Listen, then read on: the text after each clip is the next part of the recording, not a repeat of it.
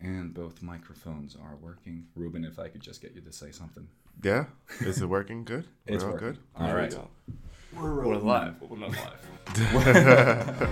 Sound off and everything. All right. Yeah, sound off. It's usually kind of shit. It's first segment on the podcast. I always get an email. Mine doesn't. I always get like the email ding. It's just some random point in the podcast. The episode you get so tired of. Yeah. All right. Well, welcome back to Sizzball Podcast. My name is Daniel Jensen. Next to me is Sebastian Selmer. If you're a regular listener of this podcast, you might be wondering why we're speaking English right now. And that is because of our special guest today, Ruben Hughes. Welcome. Thank you. You're the special guest. Thank you, yeah. Exciting. So Ruben is American, and as far as I understand, his Danish isn't as strong enough to have a long conversation. So fully. Do you practice your Danish, or do you just... I tell people all the time I know 50 words. Okay, and you're not kidding. And I'm not kidding. That's amazing. All right, do you want to start us off? Yes, we always start with these sort of a bit of arbitrary, weird questions. Yeah, for sure. I'm going to fire three at you. It's a special edition, since you're American. Your favorite bakery in Copenhagen? My favorite bakery. So this is kind of funny. I go to Lagkagehuset every day, but it's not my favorite bakery at all. But it's at the corner of my street. So yeah, I know they're feeling far too well. I choose it a lot, but I would say if I had to choose a bakery, maybe I would say Heart Bakery. I actually haven't been to that one. Yeah, that's in Flexberg, right? Yeah. I like it because I think for me, living in the center, it's kind of it's a little bit of a journey to get to Flexberg, even though it's not that far. So when I do get there, it's nice to try something that I'm usually going to, so it's nice. Do you have a favorite? Oof. I actually don't even know if I have a favorite. I love Juno on this one. I haven't found my new, because I used to have a favorite right next to my old apartment. It was called Bodenhof. I remember that one. Yeah, but now since I moved, I haven't really found my new spot yet. Yeah. So I need you must get one. I need to research. Another one, favorite day of the week?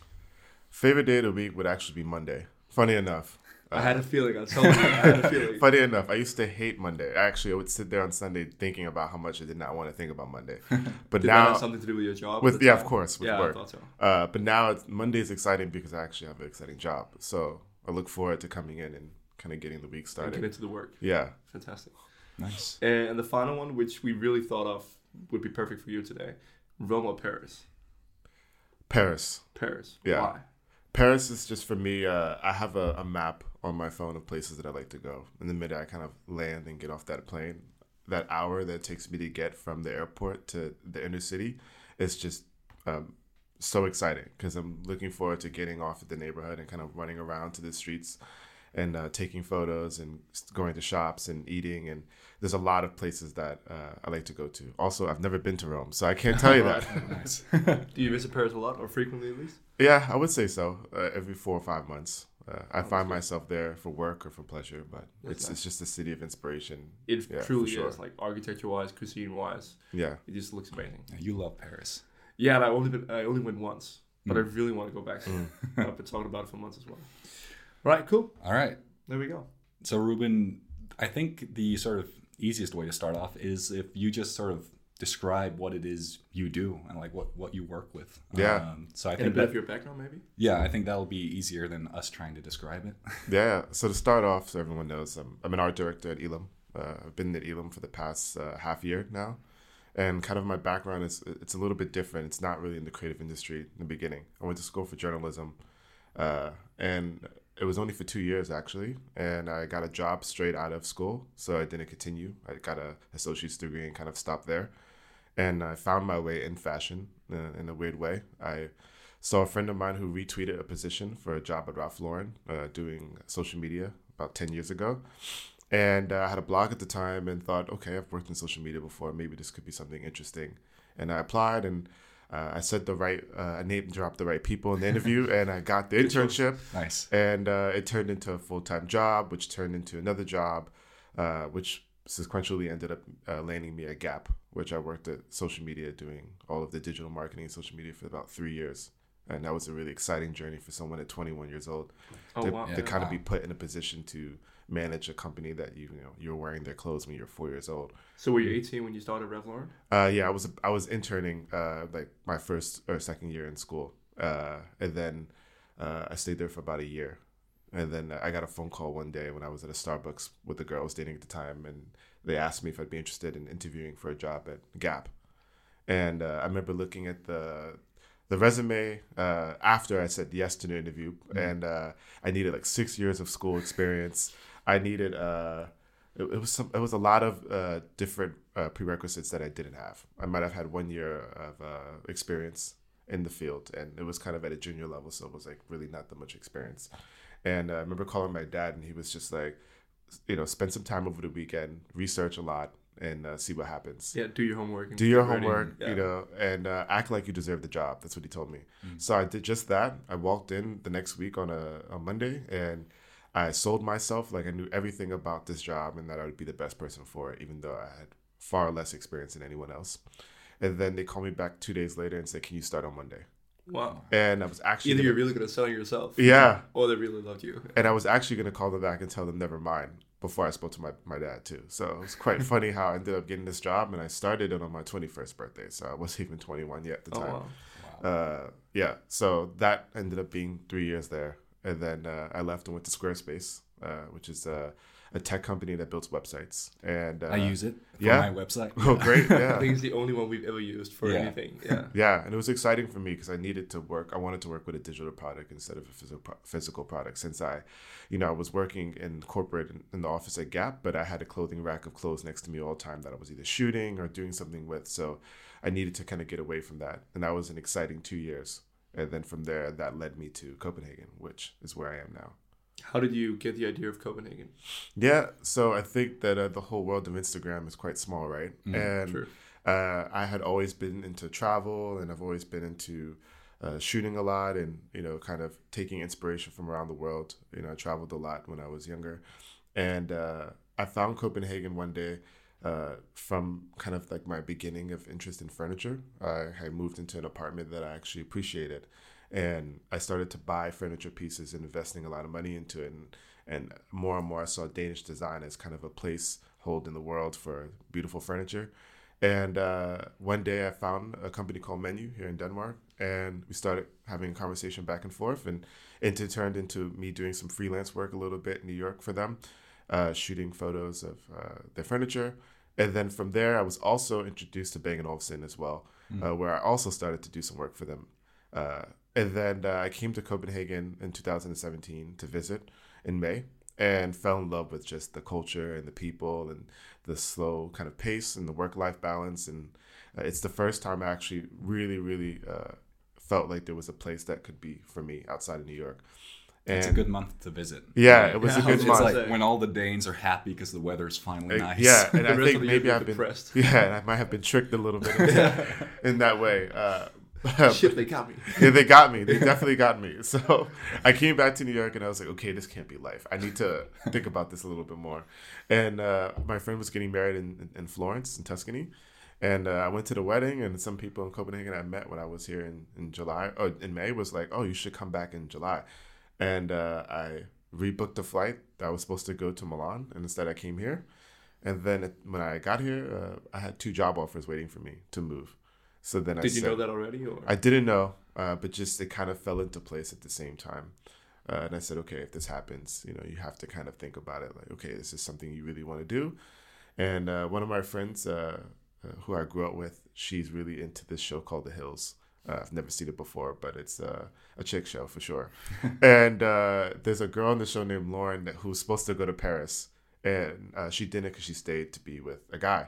And at the time, I was dating a girl in New York for 2 months, and I really hated my job, and I was so stressed and had a lot of anxiety, and I just said, okay, I need to do this for myself.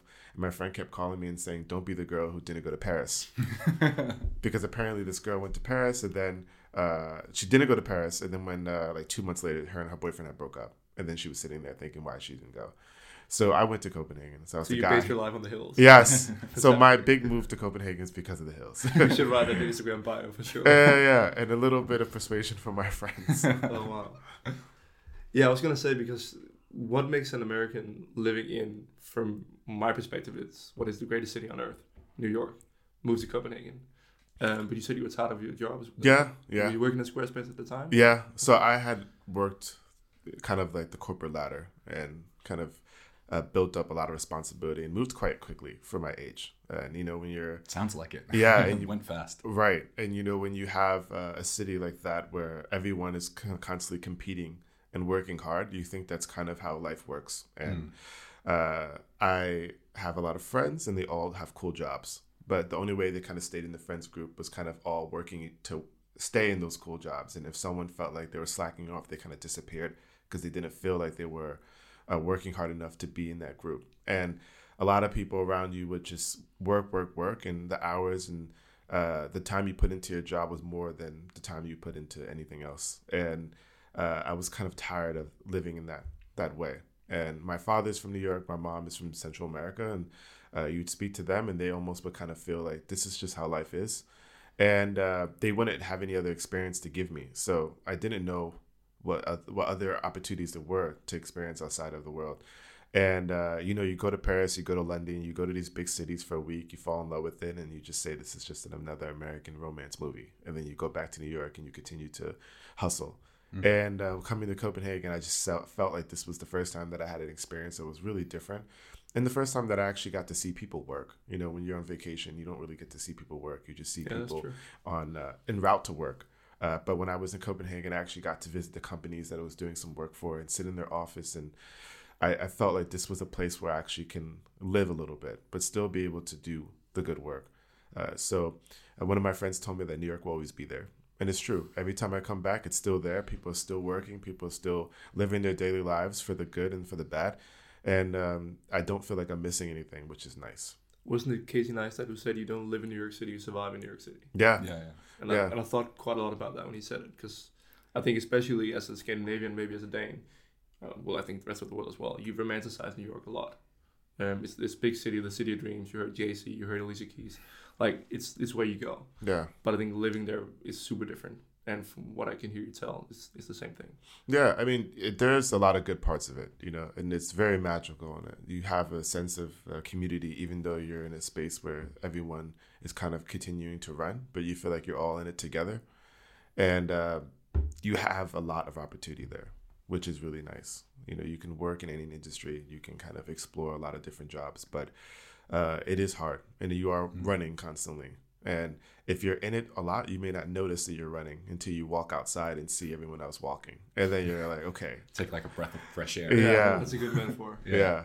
And I think I was telling people here that the difference between Copenhagen and New York is that I think people in New York are trying to make it somewhere in life. And people here are just trying to enjoy life. And I think that that's the difference between these two places. And I think living here, I've been able to try to find a balance between continue to make a life for me, but still being able to enjoy it as well, which is nice. Sounds good. Yeah. Now I want to stay. That's a good way to look at it. Yeah, super good. Yeah, I think both of Sebastian and I, we have sort of had a dream ever since high school that at least for some amount of time during our 20s, we wanted to live in New York City just to try it. So I think we still have that. But yeah, for sure. I think I also... maybe more now have the sense that I'll go there for a year, perhaps, but not for longer, because I don't think I necessarily would thrive in the constant running motions. I think everyone should live somewhere else. Doesn't matter where, just somewhere else to gain a different perspective. Mm. That was truly the reason why I wanted to live here, is because I wanted to have a different perspective. I think everyone kind of lives in their own bubble in a way if you don't get out a little bit. And living here has been great because I've been able to see a different side of the world and a different side of a mentality, and being able to kind of mesh those two thoughts together has been quite interesting for me. So I truly appreciate it. And all of my friends who live there and who live abroad and anywhere else, I always tell them you should definitely try to step outside of your normal comfort zone and see what it's like, because you learn a lot about yourself as well. Aside from the world, you get to see yourself from an outsider's perspective as well, where when you're around the same people you grew up with, you kind of don't realize that you are different because everyone else is probably similar to you in some ways. What's the main differences you see mentally? Because you said you saw a clear difference between the mentality in New York and Copenhagen. Yeah. What strikes you the most? Yeah, you know, I had to learn a lot moving here. You know, I've had 4 jobs in the past 2 years here in Copenhagen. Oh, that must be stressful. And in my whole life, I've had 3 jobs in New York for about the 8 years that I've been living there. And working there. And I think the difference between here and there is that it's a mentality shift. So it's quite different. I mean, it's almost, I would say, 180 from each other. People in the U.S. in general are very optimistic and driven to be number one in a lot of ways. Or if it's not number one, to at least be the best at what you do. And you're constantly told that you're good at what you do, even if you're not. And it, in some ways, it kind of gives people a lot of championing to feel like they can work towards something. And when you see other people around you succeeding and working hard, it drives you to want to do the same. And that's a good side of it. But then it also puts a lot of pressure on you because you feel like you have to work hard. Perform. Yeah. And when, as a child, you know, I played basketball, I played baseball. And regardless if you won the game or not, you'd win a trophy at the end of the year. And I hate that. Yeah. I hate that. And I mean, for me, I loved it because, you know, it's like when you look at in your room and you have, you know, 15 trophies, you can show off and, you know, but it was one of those things where you constantly were performing throughout your life. I always played sports. I always was doing something where I had to perform. And that is kind of how things work, at least for the way I grew up. And coming here was a mentality shift because, you know, when I walked into my first job, I remember they asked me to give a speech the first day I started there. And I would give a speech just like I would go to any other company. And I would say, you know, I'm happy to be here. This is my background. And I'm looking forward for us to continue to grow and be the best at what we do. And here, that may not be the best way to kind of go about it because half the room might be clapping and the other half of the room might be looking at me and thinking, who is this guy? And who do you think you are? Why, who do you think he is? Yeah. And that's exactly what happened. And I had to learn a lot, you know, throughout the different places that I were at. What works for me? Also, how can I maintain who I am, but also kind of learn a little bit and grow within the place that I'm living? Not so much compromise, but more grow. And I've done that in the past, 2 years to figure out what works and what doesn't work and who you're speaking to and how do you speak to them and how can you relate to people without distancing yourself because you're so different. So I've had to learn a lot about that, which has been interesting for an outsider. And now, healthy as well, I meant. And healthy for sure. Because now when I go back to visit my friends in the U.S., I have a different perspective. And I also can see when I talk to them how they speak and how I was probably speaking that same way. Yeah. And how much I can kind of look at them now and say, wow, I am growing a lot because I can see things in them that I necessarily wouldn't have seen before when I was living there. Can they tell a difference as well, you think? Yeah, for sure. I think that I'm much more patient and calm. I was pretty much in New York as well. That's why I felt like I needed to leave because I wasn't keeping up that same pace. But I think for sure, I definitely, they say I'm more European, whatever that means. Yeah, whatever that means. Whatever that means. But I definitely feel that I've slowed down in some ways. But I've continued to work in the same pace in a lot of other ways as well. It's just more of a different balance for me. I really like that way of looking at it as growth and not compromise. That's a good way to put it. Yeah, you have to. Because I think for me in the beginning, I was a little bit tough about the feeling because I wanted to maintain who I was. I just turned 30 in October. And imagine if you've been living the same way for 27 years and then you get to a different place and now you have to think to yourself, how can I make it here off 27 years of being the same? You can't imagine someone is going to be able to change within 2 years. But at least I can understand some things and try to find a way to grow into it. But I will always be who I am. And I've been told by a lot of people here that you should always be who you are. Don't change for anyone. So I don't do that. So there's a lot of times I will be kind of the same person that I was back home, but I definitely kind of be more considerate for the place of the people I'm talking to, knowing that it's a different environment. It's a very non-Danish perspective, I think. Yeah. For sure. That you will sort of consider who you're talking to, as opposed to like, I am who I am, which I think a lot of Danes would do. Yeah, probably. And especially also, as you said, that you would have half the room clapping and half the room sort of thinking, who is this guy? Also super Danish, but you don't notice it when you're a part of the society. Yeah. Because that's just who you are, I guess. So now what I do is I talk to only half the room. And I tell them, the way, you guys over there, we're going to be number one. You guys over there, we're just going to work hard. Yeah. But you're a lost cause. But don't hurt yourself. Fantastic. It's just work. Remember to hygge. Yeah, remember to hygge. Yeah, it is. Do you want to get into the work aspects? Or you have some questions at least? Yeah, let's sort of dive into. So you've worked with photography quite a lot as well, as sort of in the art direction world. I'm also kind of curious, as I think we talked one point previously when we met, that you are a lot more focused on sort of the end result and like how it looks when it's finished, more so than perhaps the tools or the settings to get there, sort of the nerdy camera details. I just wanted to sort of pick your brain and hear how you think about composing a shot. Like, is it more about the feeling for you, or do you think a lot about the gear and how to sort of optimize the settings and the lighting? Sort of, what's your perspective on it? Well, I'm not a trained photographer by any means. Neither are we. I've never sat in a classroom.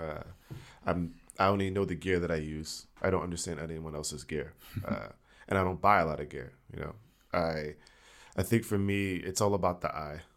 When I first started out in photography, it was more to understand how to direct in a lot of ways. I had a blog some years ago, and I did a lot of directing, and it was exciting. You know, I would be in Central Park directing a shoot at 19 years old, telling 15 different people to do certain things and getting a lot of people to believe in the idea that I had and championing it and ensuring their time to kind of make things happen.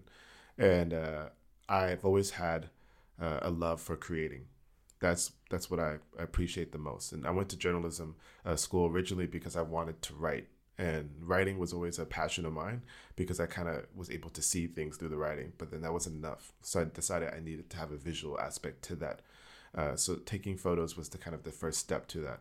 And one of the photographers that I reached out to first always told me that just take your camera, put it on manual, and just go out and take pictures. And you're going to make a lot of mistakes, but you're going to learn from them. So I did. You know, there would be weeks where I couldn't figure out why the photos were all at a really small pixel, and it was because I had pressed the wrong button on the camera. Or there'd be weeks where everything would come out black and white, and it was because I had the wrong filter on the camera. And what the hell is going on? Yeah, and you had to kind of figure it out. But for me, I decided consciously about 8 years ago that I would kind of use my eye and train it to kind of see things in a certain way. And I was already kind of doing that, but I decided to kind of push myself to do that. So every photo I ever took for the past 8 years was always thoughtful. I never took a photo just kind of out the blue. I would sit there and really kind of think about what I'm doing. And now when I'm walking in the street or any place I'm at, I'm always kind of thinking about the moment. And that's how I capture photos, is through the moment. And sometimes I can even anticipate it. I can see that there's a ray of light coming through a street, and a biker is coming down the street in 2 minutes, and I know that he's going to go into that light, and I know that if I compose it in a certain way with the right landscape, that'll kind of do what I want it to do. So having that mindset for such a long time, it becomes something of like first nature, where now I'm just used to kind of capturing things at a quick pace and kind of seeing angles and directing a lot of those in my head. So when I decided to kind of move into the art directing world, it was very normal to me. And it was something that I almost felt like maybe 10 years ago I was already working towards when I decided to pick up a camera instead of directing photo shoots. And now that's what I do all day. And taking photos for me it's a hobby. It's fun. I don't think about it as work. I think about it as an opportunity to capture something great. And I've been lucky enough to have the opportunity to do that. But it's exciting. Every day I wake up and I'm already training my eye to say what's out there. What can I see? Yeah. Nice. What's your sort of philosophy in terms of art directing? Do you have one? I think for me, it's always been about making sure that whatever I do, there's some realistic aspect to it. As an art director, especially at a department store, you need to sell something, right? You're selling an item, you're selling clothes. And you're selling a lifestyle in a lot of ways. So it's important that I always kind of have that within the image. I don't like to sell too much concepts because that is not real. I don't buy into things that aren't real, and I don't buy into things that I can't understand. So it's important that there's a functionality aspect to the things that I do. But there is a creative aspect to it as well, because I've always been a creative. But early on in my career, my boss really focused on trying to make sure that I use my left and right brain. So using the creative aspect, but also using the strategic aspect of it. So when I'm creating a photo or thinking about a photo, I always think about how can I create a beautiful photo that people actually want to buy? And why would they be interested in it? And what's the feeling you get from it? And what maybe what they say from it. Does it feel like it's something in the morning? Does it feel like they just put their clothes down on a chair and they're waiting to get ready because they're taking a shower? Or like, how? What are the feelings? What are the story that I can sell with this image? And it doesn't take away from the creativity at all. It just kind of makes it more exciting because it's a challenge for me to figure out how can I land multiple different pieces of language within a photo and just be able to get people to think it without even knowing that I put it into it. I'm just constantly seeing your Instagram story rolling before my eyes with the corner of your couch that I've seen on your story a lot of times. So I buy into that for sure. Yeah, it's a story at the end of the day. You know, it's kind of from the first page of the book to the end. You know, I start my day off and it's kind of like I might start it off with a picture of the corner of the bed, which signifies that I just woke up. But it's still a beautiful shot with it within it. Exactly, yeah. Then it might go for coffee. And it's relatable. It's things that everyone does, you know. And that's what I think is important, that for me at least, is that I'm quite realistic about it. And I don't fake anything really. I might wake up and see something and say, oh, that's a photo, and take it.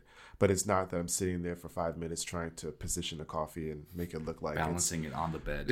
yeah, it's stupid. One time I put a coffee on the side of the bed when I was drinking it, and it fell on my white carpet, and I said, okay, never doing that again.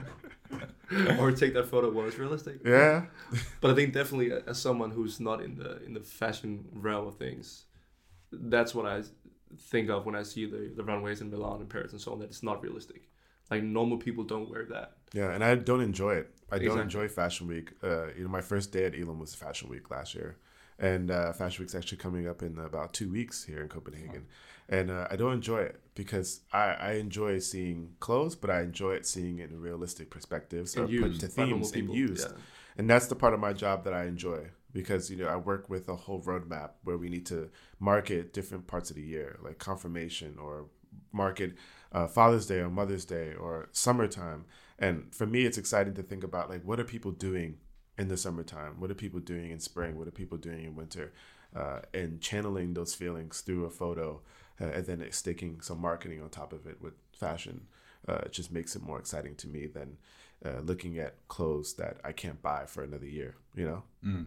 I really like that perspective on it, because that's also what I gravitate towards, is sort of the realistic sort of concepts where you can put yourself in that spot and it's not some weird alternate reality and everything's neon and you don't understand what's going on. No, it has to be real. And I think, again, what you said is that you need to put yourself in that spot. Mm.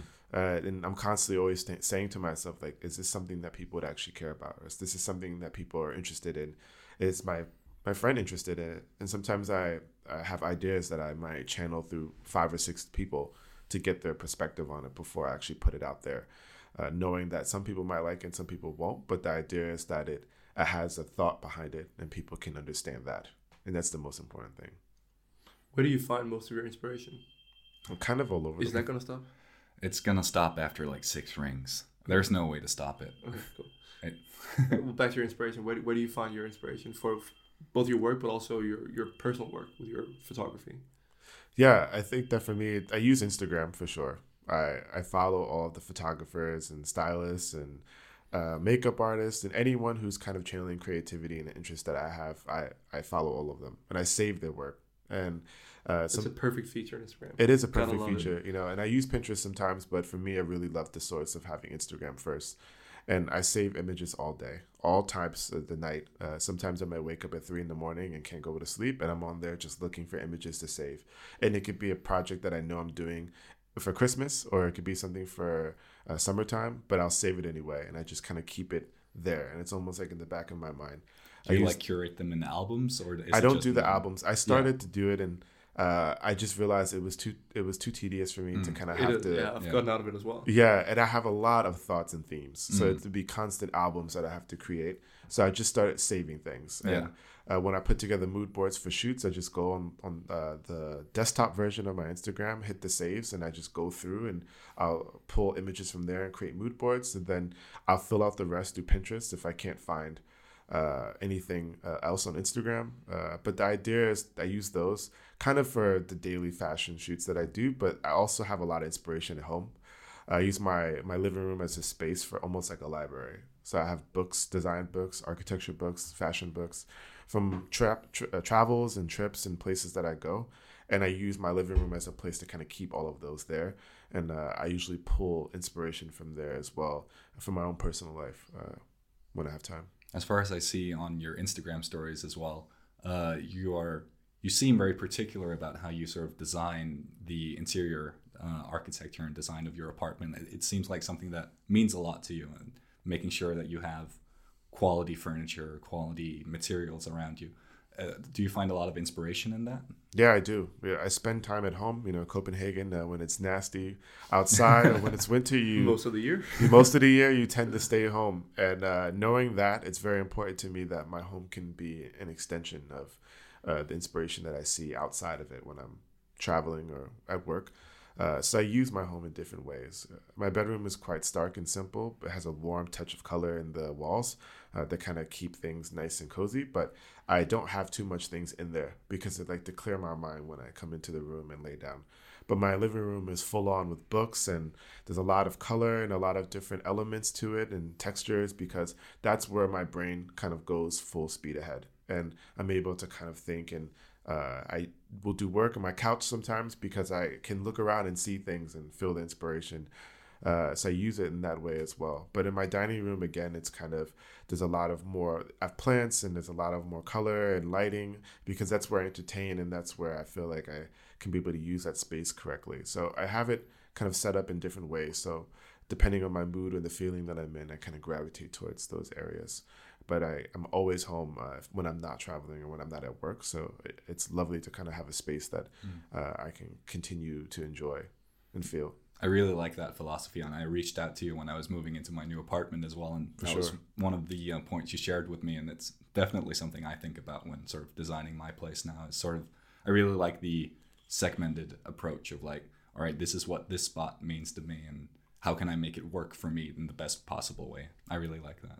Yeah, no. You seem very thoughtful about most things you do. Would that be true? Yeah, I would say so. I would say that a lot of the things that I do is quite calculated in a way, but I spend a lot of time making sure that people can't realize it, which is the marketing side. Yeah, which is the marketing side of all things. Yeah. For me, it's I'm very thoughtful because I think that I can be quite indecisive at a lot of times. So I spend a lot of times thinking about decisions that I make, because sometimes I can't make them so quickly. So when I do make a decision, it's the decision that I put everything behind, because I've thought about it in 50 different ways. But my home, I haven't bought a single piece from my apartment for the past 6 months. And it's been quite nice, but I found a really good area where I'm comfortable in it. And that was the whole point of it, being able to keep it at a place that was very timeless. So I wouldn't have to contribute to it all the time. And, even my style, like, I like to kind of keep things simple, and I don't buy as much clothes as I used to, even working at a department store, because I buy a lot of classic items and things that I can wear in different ways and feel about. So all of the thoughts that I have in the process that I go through, I'm able to make sure that at the end of the day, I can keep things longer than most people would. You definitely seem to subscribe to the quality over quantity, sort of the thoughtful purchases in terms of both furniture and clothing. Yeah, I think about it a lot. My dad always says to me that you can't take your money to your grave. So spend it now and enjoy it. So I definitely try to make sure that if I'm going to spend some money, that I would spend something on something that's really quality and timeless as well. So in a year from now, I'm not thinking to myself, why did I spend money on this? Because I've done that a lot in the past years.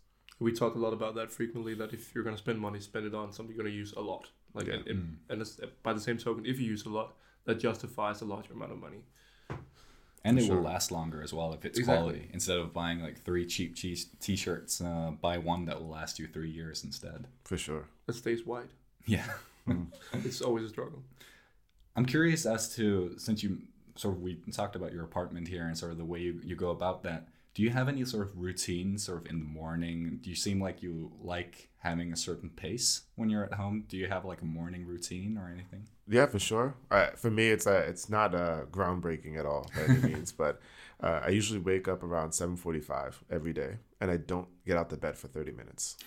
I sit in the bed for 30 minutes every single day, and that's just literally trying to find a way to get myself up mentally. We could do this. Very relatable. Yeah. And I have speakers in every room, so I put the music on, and I kind of, depending on my mood, I have some music, and I just kind of sit there and relax for 30 minutes.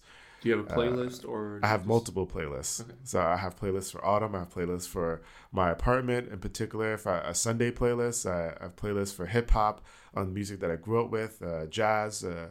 Just depends on the mood. I also have a playlist that's just solely movie soundtracks. If I just want some type of ambiance, yeah, I would love that. Yeah, and it's great for when I'm trying to come up with an idea or work on a presentation or something. That is perfect for that. But I have playlists for everything, and I'll wake up in the morning, take a shower, and then I have a coffee machine, and I do this thing where every time I travel, I buy coffee from the place that I go. And the last place I was in New York. So I bought some coffee from Saturdays NYC. And it's nice because when I travel, I'll drink coffee at a cafe. And then I can buy some beans and bring it back home. And I can drink the same coffee for the next month. And it kind of keeps me in that feeling as if I'm still at the place that I was at. Mm. And I can hold on. Yeah. I can hold on to New York, for example, for another month. And I have little things that reminds me of there. I have the, Air Force Ones or a Yankees hat or the Metro card in my wallet or whatever it is. And these are things that I've worn and kept so close to me in high school. And I'm able to have it at home now for ever. But the coffee I can at least enjoy for another month. And you sit there and it kind of keeps that feeling that you're still there. And I did that when I was in Milan a couple weeks ago as well, and in Stockholm and Paris. All these places that buy coffee. So that's kind of a part of the routine. And because I do that, I'm always late to work. So a part of my routine is also to be 15 minutes late to work every single day. And it never phases to be true.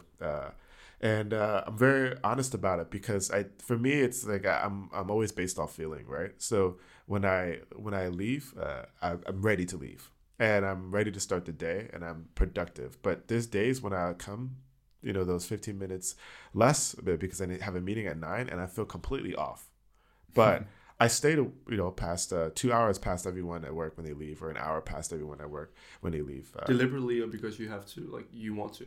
Because I want to. Okay. And I'm continuing to work. And so I make those 15 minutes up way past the limit that most people would. But for me, those 15 minutes mean more than anything else to me because I have that time to mentally get myself in a place that I can go, and that's my morning.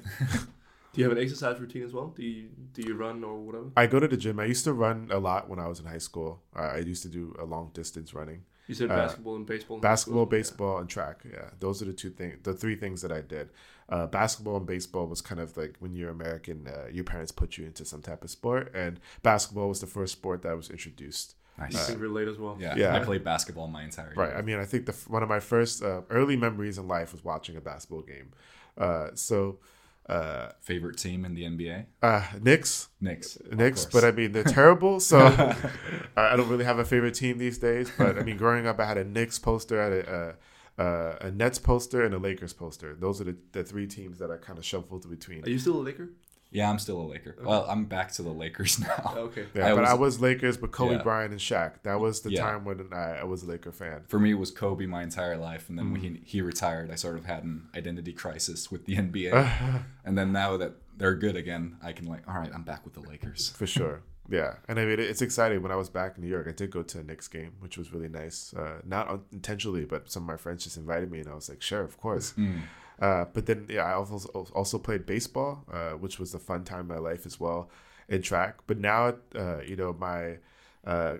my time is quite limited. So when I do go to the gym, it's, just doing normal gym exercises, or sometimes I do go for a run in the summertime for sure. But nowadays it's kind of hard to do anything in the weather. Yeah, especially running seems so hard to me. Yeah. Even the fact of just going outside for longer than 30 minutes. Yeah, I was supposed to last night. I didn't get around to it. But in the summertime here, you can get up at 4 o'clock in the morning when the sun comes up, and you can. Amazing. It's amazing to go to the gym at 6 a.m. and it's completely empty outside, like but you can feel like you're ready to go because also you've been pushed that way when the sun kind of coming up. But nowadays, it'd be 6 o'clock in the morning would seem like a nightmare to do anything in. Yeah, I feel like two different people in the summer and the winter. In the winter, I can barely get up before 8. It's so hard for me. But in the summer, I'll gladly wake up at 7 or 6. For sure. Just because it's light outside and you can get a jump start on the day. Like a 6 a.m. run in the summer. Oh, it's amazing. I love it. Yeah, I mean, even taking a walk in the summertime at night, it's quite nice. Yeah. Sometimes, true. I think one time I caught myself walking at 9 o'clock at night because it was still sunny out. And I was walking, I was like, where am I going? It's 9 o'clock at night. I don't know, and I don't care. I'm just going to enjoy this. But it's just like, when it's so nice out, you just have to go and do something. Mm. Would you do the same in New York in the summer, or is that a Copenhagen thing for you?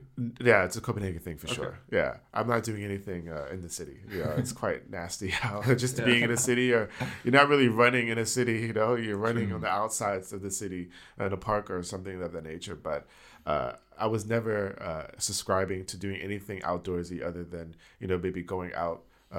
Hustling from meeting to meeting. From meeting to meeting, for sure. But I did go to the gym in New York as well, and I, you know, had some type of exercise routine. But it wasn't so much how it is here, for sure. It just struck me that sort of the way Copenhagen is built, because all the buildings are so relatively short compared to, especially New York and other larger cities. We get the sunshine a lot longer in the summer than I'd guess most other larger cities get it. Yeah, so on the street. Yeah. Yeah. So you have like this sense of longer lasting sunshine and light throughout the days, which is really nice. And you also do less here too, so you have a sense that you can enjoy it and actually experience a full day. Like when I leave work in the summertime, I feel like I have another day to live.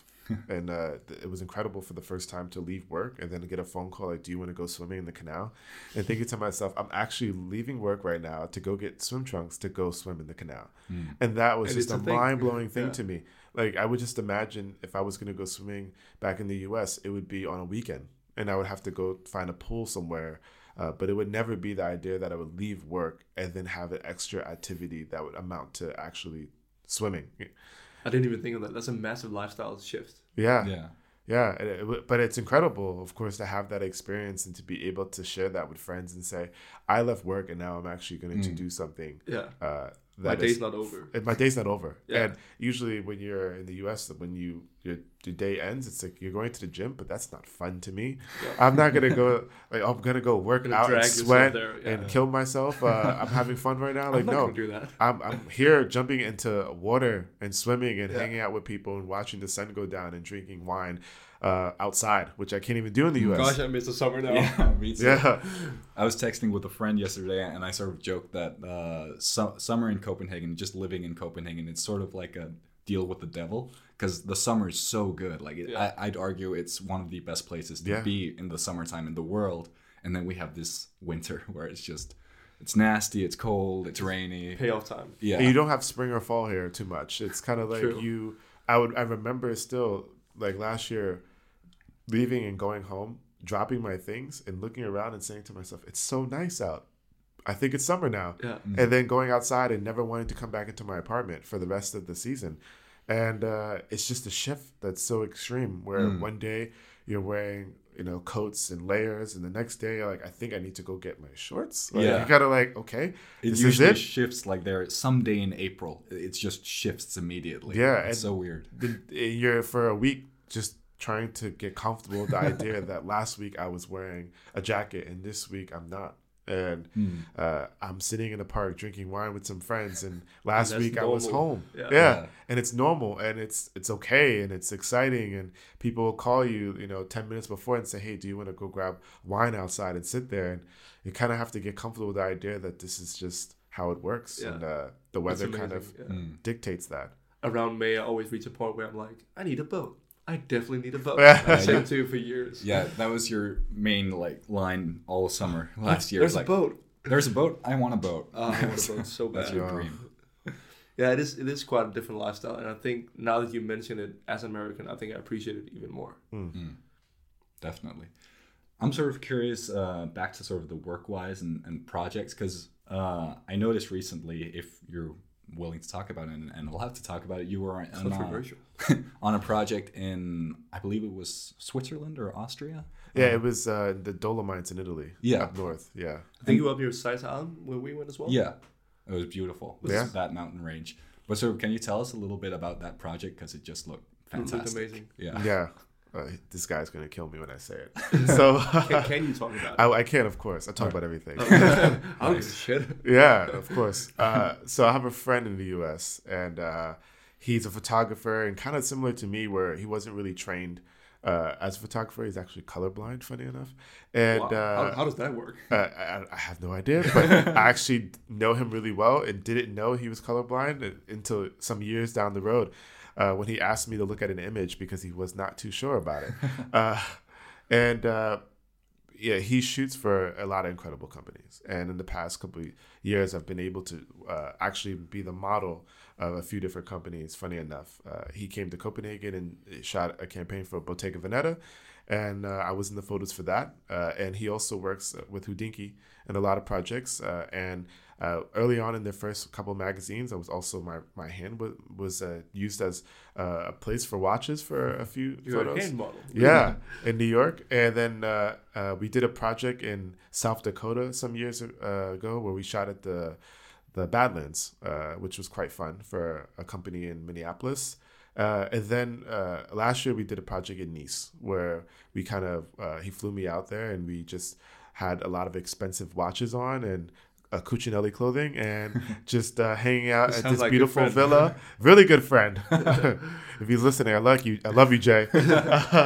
And yeah, so a week before the shoot, he writes me and says, "Hey, you know how it works.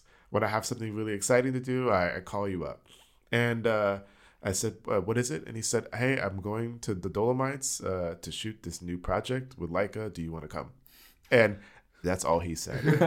And you went, "Yep, I'm going." I said, "Yes, great. What's the dates?" And it was on a weekend, 3 days. And I said, "Great, I will take off work for one of the days and go." So he puts me in contact with the producer. They pull out the flights. They give me this whole plan. But I didn't realize that the Dolomites was so far from Venice because I've never been there before. And I thought maybe it was just a train that you get on, like most airports where you just get on and you go up north for an hour or two and you're there. And when I landed in Venice, I opened my phone up because I didn't pay attention. And I realized that it was 4 hours away. 2 trains later and a car-hour ride. And I got there and it was an amazing opportunity. And the idea was that basically he was working with Hodinkee and Leica to shoot a new camera, a limited edition camera that was coming out weeks later from that shoot. And it was all about having a real person, a real photographer, a real person who enjoys landscapes, enjoys the adventure, and also enjoys a bit of luxury to go out and use his camera. And he was going to basically record that experience. So I got there and he gives me this new camera, puts a Rolex on my arm, and all of the clothes were mine. And other than that, we just went out. I skied, hiked. I was on a mountain range with snow everywhere. I had to walk a lot of kilometers with a drone behind me to a mountain. I had to do a lot of different exercises and experiences that I would do on a normal day, which was really exciting because it felt like just a normal day, obviously enhanced, through luxury, of course. And it was really exciting because, I really couldn't explain what I was doing. But like most trips that I'm on, I felt very authentic by it because I'm used to having a camera. I'm used to kind of going on trips and jumping off a plane and being in an exciting location. So it was really cool to experience it. And it was wrapped up in video and photos. And they had a whole launch party in New York at the pop-up shop that Hodinkee has. And it was really cool to kind of experience how it was 3 people involved in this project. Wow. And, we had a Porsche. Was you being one of them? Yeah. So Then maybe it was 4. But yeah, it was two producers in L.A. that was with them and then him and me. And, there was a Porsche truck that we had that I was able to drive around in. I definitely noticed. Yeah. And the idea was the watch was inspired by the camera. So that's why I had the watch on. And it was exciting to kind of be in a space that was so quiet. It was right before tourist season hit, so there was completely no one there. And a snowstorm happened 2 days before, so it was beautifully perfect, kind of snowed. And we just went around, and it was very casual, despite the photos that it made it look like a full-on campaign. But it was really like we had breakfast till about 12 o'clock, and the sun went down at 5. And it was that casual where we were like, okay, let's go take photos. And it was very relaxing and we just had the best fun. And I think that's what made it so exciting that we really enjoyed it. And it didn't feel like work at all. I've seen the webpage, been on it on the Hodinkee site.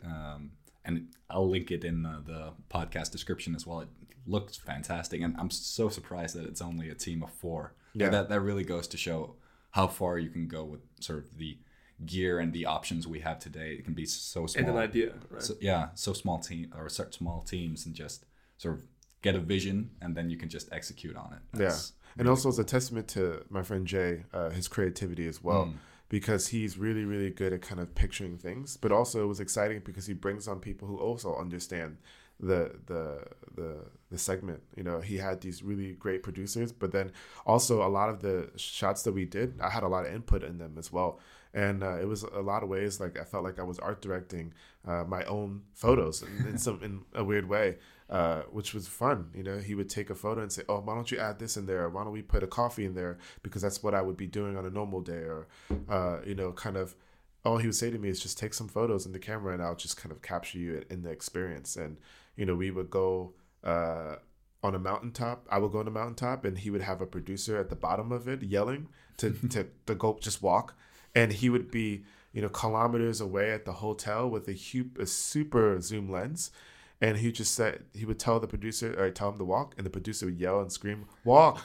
And I'm just sitting there, you know, with these snowshoes on and these hikes and just literally walking up a mountain. I can walk. Thinking like, okay, cool. And not noticing behind me that the fog is coming in and the light's coming through. And there's a mountain behind me and it just looks so epic. And I'm just thinking to myself, like, I'm just walking. And it was exciting. I mean, I even FaceTimed my dad on top of the mountain because I had such of a service, and my dad's like, Ruben, no, what are you doing? And I was like, sorry, Dad, it is not even work, this is pleasure. Yeah, he's like, don't fall. I think that's the magic of it as well, to make such a beautiful campaign look like a massive set with 50 people around, and you only have 3 or 4 people. Yeah, and I mean, that's the type of work that I do at ILLUM too, where we do these we have these big sets that we work on, and, you know, we'll churn out 15 different still life images in one day, and it's 3 people in the room. And I think that's the magic about working in these different shoots with either Jay or myself, is that it's nice to have quality people who know what they're doing and not too much chefs in the kitchen. And everyone contributes in their own way. And we're all kind of working towards that one goal. And I love being a part of shoots like that, where everyone is just kind of contributing in their own way, and not having this huge set with different clients in the room and multiple people who aren't really doing anything. And you can create better that way. Definitely. That's a good philosophy as well. Yeah.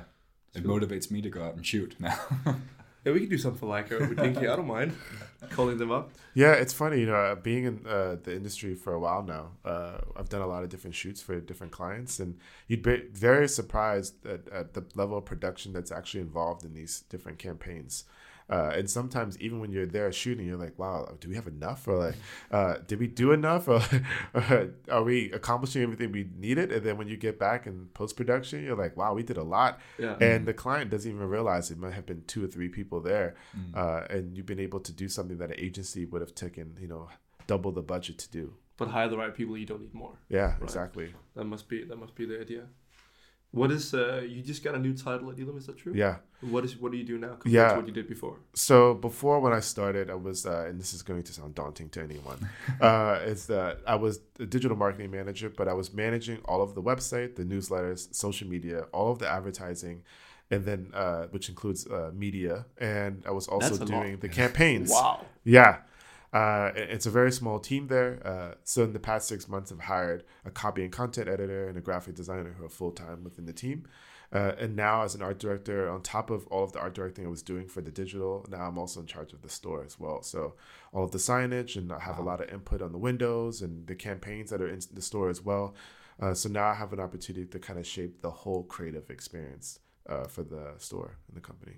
Sounds like a brilliant idea to have the same guy take care of the whole visual. Yeah, visual and outlook. It's exciting because, you know, now it can be really 360 about the marketing that I do. So when you're thinking about the next Christmas campaign, you're thinking about how does the windows interact with the digital campaign? How does the signage interact with the windows?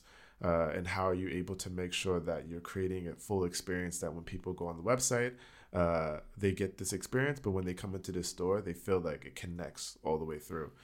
So that's my holistic approach. Exactly. So that's my goal for this year, is making sure that we have that constant red thread throughout the whole marketing. That so does sound daunting, but extremely exciting as well. Like it's exciting. It's a little bit daunting, but I had a boss who said that if you were never challenged at your job, you shouldn't be there. If you're not scared about your job just a little bit, you shouldn't be there, and because you're too comfortable. And for me, I'm always looking at these campaigns that I'm working on. I have a big campaign that we're shooting next week, and sometimes it can seem daunting when you sit back and think about it, or when you tell a friend, they're like, "Wow, that's a lot." And I'm just like, the thought of if this goes wrong. Yeah. Sometimes I don't even think about it that way. I'm just kind of like, this is more exciting to me because in my head, I'm like, when this comes out, it's going to be so good. Just do it. Yeah, we have to do it, and we have to go big, go home. That's kind of the American mentality, right? You're welcome, Mikey. Yeah, exactly. And when you talk to someone else about it and they're like, wow, like, are you nervous at a little bit? Or like, are you scared that something's going to go wrong? And when you sit back and think about it, you're like, wow, there's a lot to mess up. Yeah. Something could really go wrong. But to me, I never think about it that way because I just think to myself, like, it has to go right. I believe 100% in the ideas that I work on, or I don't. It never sees the day of light. So and that's a blessing. For sure. Yeah. So when I put something out there into the air, I really want it to stick.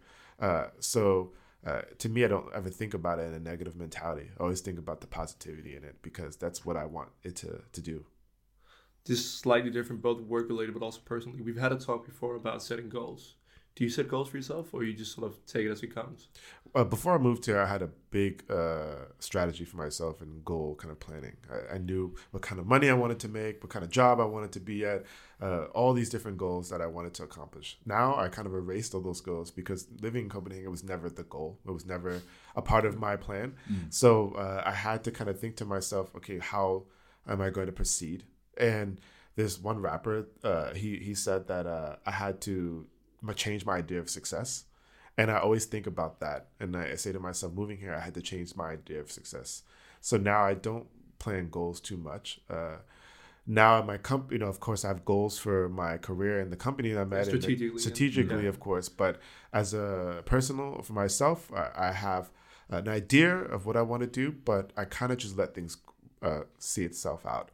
And it's interesting because 4 years ago, when I was sitting at Squarespace. At an interview, I watched an art director walk by, and I said to myself, I would love to be this guy. Mm. I just would love to be this guy. But in my head, I thought that's 10 years from now. Like, there's no way I'd ever be this person. And I've always worked in a position where I've had a lot of art directing responsibility, but it's always been in only one kind of channel. So that was social media. Now I have the opportunity to manage all channels, whether that's physical or digital. And when I got the opportunity at ILLUM to be an art director, I didn't even actually ask them for the role. My boss asked me if I wanted to do that role because he could see that I was something that I was doing already. And did they have that position already, or did they create it for you? They created it. And he can see that there was a lot of things that I was doing already that amounted to that position. So I was already pretty much doing that position for the past 6 months, but only digitally. So it was nice to kind of have that kind of confirmation that this is already something that I've been doing and something that I've been flourishing in, and other people kind of see that and want to bring that out. So knowing that I was able to do that 4 years later from the minute I saw that guy walk by in the lobby in Squarespace, I realized that I don't need to have so much goals set because if I work towards the things I believe in, I can still get there regardless. So now I'm just kind of focusing on channeling my creativity and my interest, and if it's fashion today or furniture tomorrow, if I love it, then I'm about it, and I can keep pushing towards the things that I want to do regardless if I have the goal or not. Maybe it's kind of like something internally that I'm channeling inside that's not written on paper, but it's still kind of amounting to the things that I believe in. Just trust the process, really. You have to trust the process. Another rapper who I like said that too, and he said, "I love these references." Yeah, I believe. Which rapper is this guy? I believe so. It's Quentin Miller who said that you have to kind of. I had to change my perspective or change my idea of success. He actually wrote for Drake, and there's a guy named Reason out of California who said that they told me I had to enjoy the process. And I do have to enjoy the process. And, when I lost my job 6 months ago at a startup because it wasn't doing so well at the company wasn't doing so well, I had to enjoy the process and kind of think to myself that there will be downs, but there'll be ups because I've had a lot of ups in life. Mm-hmm. And I went on vacation, looked for jobs, and I got a job, and now I got a promotion, and now I'm at the place that I wanted to be 6 months later. So that was all about enjoying the process, whether it was something that might seem hard or not. I still had to enjoy that feeling because it's not going to last too long. I'm going to be another part of the process later on. I feel that's a good middle ground sort of between realism and optimism. Sort of you understand that there are going to be downs, but you still sort of in the big picture, there's going to be ups again. It's going to sort itself out. It will. And I always, when I am a little bit down, I always think about the time where I was super down and thinking to myself, this has to be it. This can't get worse. But then it got better and I'm at a better place. And I always think about how I got past that obstacle. And at that time, it might have seemed like the end of the world. But now I'm here and it's been plenty of living that I've done past that point. So if I can think about that at a time of sadness or a time of like stress, then I know that I can get past it just like the last thing that I got past. So having that mentality has helped me a lot to move forward. Is that an advice you would give to young people, maybe inspired by your position as well? Like just trust the process and be in it. For sure. And I think that it's important that you go after the things you're interested in and want. And openly fight for it as well. I think that a lot of people, they always say to themselves, and people write me constantly every week saying, how did I get to the point that I'm at? Or this is very inspiring and I would love to be at this point one day. And I said the same thing too. But I think for me is that I've been very actively working towards the things that I wanted. So when I wanted to be an art director, I started to do side projects on the side where I can be doing art direction, or I started to work at companies where if they gave me like an inch of responsibility and art directing, or even a feeling of art directing, I would take another inch and see if I can get more out of it. And I would ask, when we would be at shoots at different companies, regardless if I was in charge of the shoot or just contributing, if I can help out a little bit more to kind of get that experience. And I would reach out to people who are art directors and say, can I just talk to you and understand your process and where'd you go and how did you get to where you are? And I actively kind of fought to get to those places. And, there's also another part of kind of putting it out there a little bit. I started an Instagram where it was just about art directing. And I think that also helped a lot because a lot of people around me can see that that was something I was actively pushing for without having to say it out loud to people in the office. And I think that also helped a lot for people to see that I was taking myself in a different direction. And, my website, I have my portfolio on there, and I actively started to shift my photography portfolio to be more focused on art directing. And, the titles and everything that I would give myself were more focused on kind of the creative elements of that area.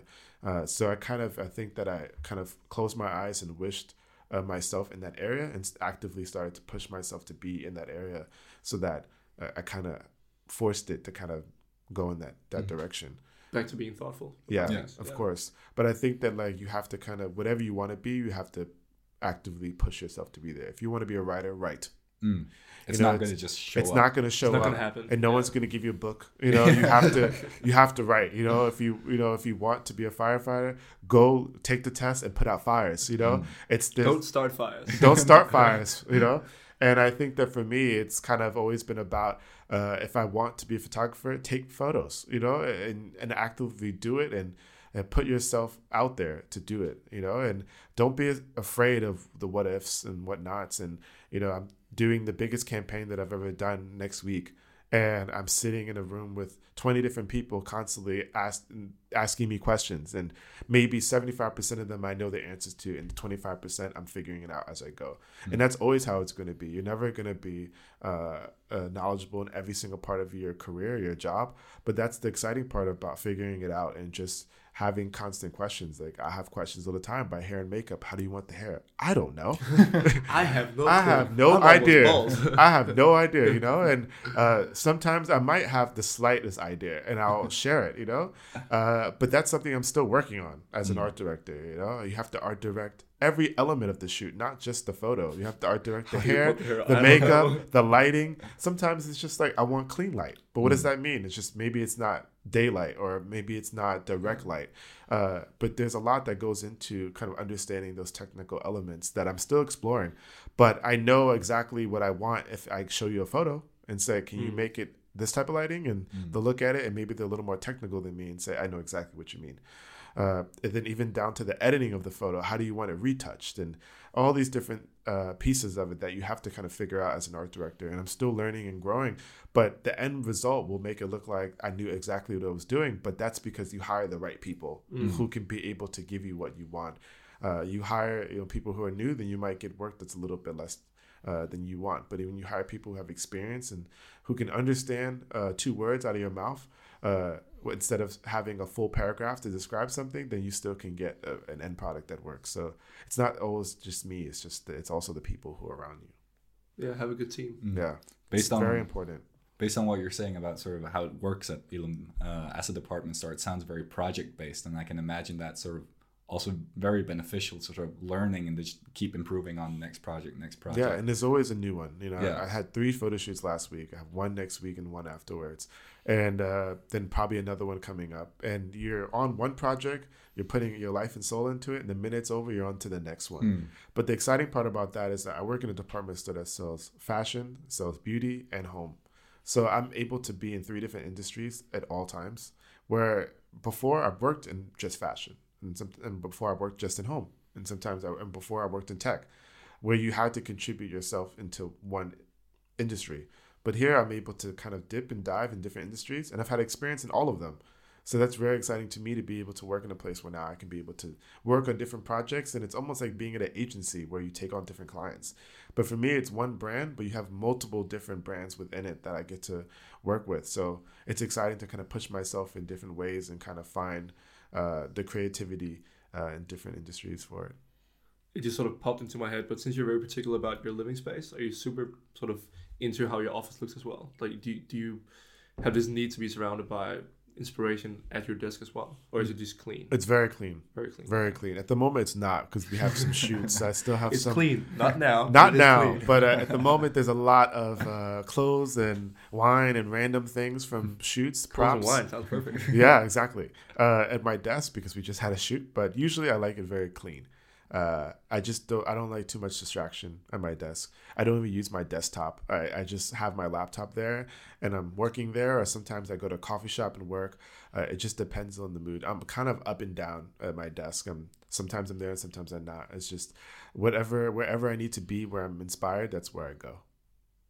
I like that. Yeah. Should we wrap it up to be respectful of your time? I know you said you didn't have any plans, but still, it's Saturday. Yeah. I don't have anything else. Do you have any last? No. Oh, you did have a question about Hugo.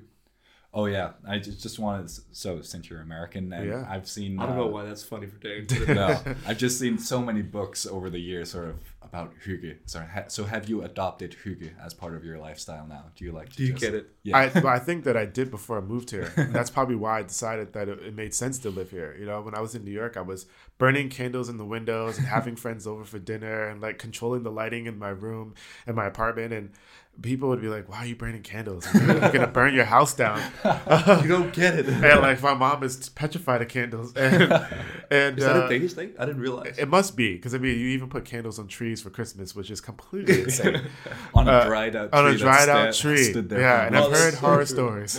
I would not do in America, that's for sure. Yeah, I mean, you can barely light a candle for a cent in America without people being like, what are you doing? Someone gets sued. Yeah, and we have smoke detectors too, so it's like those things would go off at just a little bit of smoke. But I felt myself feeling a bit Hugo in a lot of ways in the way that I was living my life, and moving here it's the same, and it's all in . Especially at night, I have candles in every part of the apartment, and I light them all up, and I have the lights at a certain kind of temperature, I can say, and I have certain lamps that I turn on in the apartment just for that. I never put on the big overhead lamp that probably never comes on at all. You should do that. Yeah, you always have smaller lamps, and you have the candles. Have the scented candle, but then I also have the candles that are just there for light. And that's kind of my night every night. It's just lighting candles constantly. So I do feel Hugo a lot for sure. And perfect. It's great. It's good to feel like you have a blanket over you without actually having one on. That is the feeling. Blankets and candles. Yeah, that's Danish. That's a good description of it. I've been trying to convince this guy to get either the Philips Hue ones or the IKEA ones. Yeah, and he's not gonna do it. I don't know why, but I am gonna do it. I just haven't gotten around to it. He's got 2 Hues lying around and he doesn't use them. Wow, I have to have smaller lights for sure. Yeah. And it's cool when you have the knob where you can turn it and the light gets gradually higher. Mm-hmm. So depending on it, especially in the morning, I have one that's next to me. I can start it off very low and let my eyes adjust and just keep turning. Half an hour later, it's all the way on and I have to get up. Let's go. I'm going to be 15 minutes late, but that's okay. By 8:20, it's like, you have to get up. You're killing yourself. That's fantastic. We try to remember to ask our guests if there's anyone they would like to see on the podcast. We usually forget, but now we didn't. Is there anyone you would like to see in an episode? Yeah. I have a friend named Nikolai who works at AKQA as the creative director there. And the reason why I would say him is because when I was at New York, we used AKQA as an agency, ad agency. We used them in San Francisco. And they're really, really cool. And he just moved back here from Paris. He's Danish. And he's managing the office here in Copenhagen. And he's really, really inspiring. They work with some of the coolest companies, both in digital kind of web development, app development. They work in creative development as well. And I was with him last night, just hanging out and having a good time. And he's the type of person where he works just as hard and tireless as me, but at the same time, he finds some time to just enjoy life and do cool things. And he's someone who I'm actively inspired by in Copenhagen every single day to talk to and feed ideas off. And he's a person who's just a go-getter who wants to do things. And that's cool. I love what he does. Definitely. Nikolai. Yeah. Noted. And I'll send you his information. AKQA. Yeah. Fantastic. Thank you. Perfect. That's been it for today. Definitely remember to follow Ruben on Ruben Hughes or at Ruben Hughes. On Instagram, are you anywhere else? Where should people find you? I'm getting rid of everything else pretty much. So at the point now, it's just Instagram and then my website. Just Instagram. Ruben Hughes with a U. Yes. Daniel S. Jensen on Instagram and Seb Selmer for myself. Ruben, thank you so much for coming today. Thank you. It's been an absolute pleasure. Yeah. Did we get to ask everything? I think we did. I think so. All right. That's it for today. Thank you for listening. Thank you so much, Ruben. Thanks.